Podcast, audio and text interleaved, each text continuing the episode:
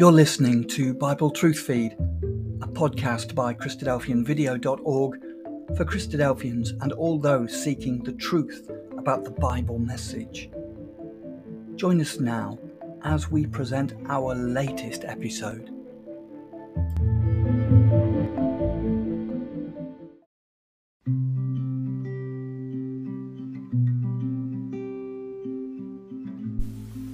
Welcome to Thought for January the 5th. Our readings are Genesis 9 and 10, Psalm 11, 12 and 13, and Matthew chapter 7. And our thought is if the foundations are destroyed. The Psalms of David, words he crafted under inspiration out of all the challenges he faced, are often meditations on his relationship with God and reveal what a totally committed relationship it was. This commitment was supremely evident when he went forth to face Goliath. David's words are the outcome of a mind of dedicated perceptions of God in action.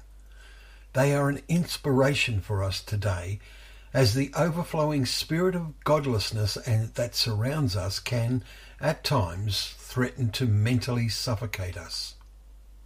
Psalm 11 starts, In the Lord I take refuge. And David proceeds to pose the question, If the foundations are destroyed, what can the righteous do? Verse 3. To a large extent, the spiritual foundations that the world, especially the Western world, have built up over the many generations since the Bible was first printed, some 450 years ago, have been destroyed in recent years. David's answer to his question is equally the answer we seek today. Let us meditate on the answer he found. The Lord's throne is in heaven. His eyes see. His eyelids test the children of man. The Lord tests the righteous, but his soul hates the wicked and the one who loves violence. Verses 4 and 5. The conclusion of David's inspired prayer of petition may well have an ultimate application to our days. It was that God will rain coals on the wicked, fire and sulphur and a scorching wind. Verse 6. In contrast, we embrace into our hearts David's conclusion to his psalm. He declares, For the Lord is righteous he loves righteous deeds. The upright shall behold his face. What a wondrous blessing to be among the upright. For the first verse of the next psalm is becoming more truer than ever. Save, O Lord, for the faithful have vanished from among the children of man. As a result, today the foundations are close to being destroyed. Our thoughts go to the concluding words of Hebrews chapter 12, we reflected on a month ago. Yet once more I will shake not only the earth, but also the heavens, in order that the things that cannot be shaken may remain. Therefore, let us be grateful for receiving a kingdom that cannot be shaken. And thus let us offer to God acceptable worship with reverence and awe, for our God is a consuming fire.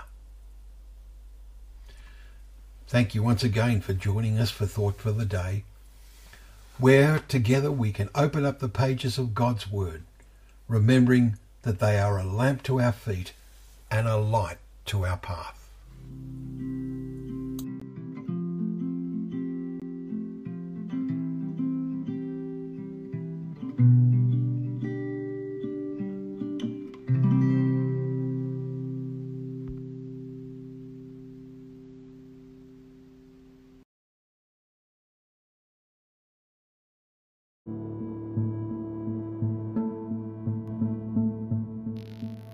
Thank you for joining us. We hope you found the episode helpful. Don't forget, most of these episodes are also available as videos on our video channel, cdvideo.org. So head over and take a look. If you have any comments or questions or suggestions, please get in touch or leave us a voice message. We love to hear your feedback. You can email us at btf at cdvideo.org. If you enjoyed the episode, then please share it with others. Until next time, may God bless you in your studies and your walk towards God's kingdom. Amen.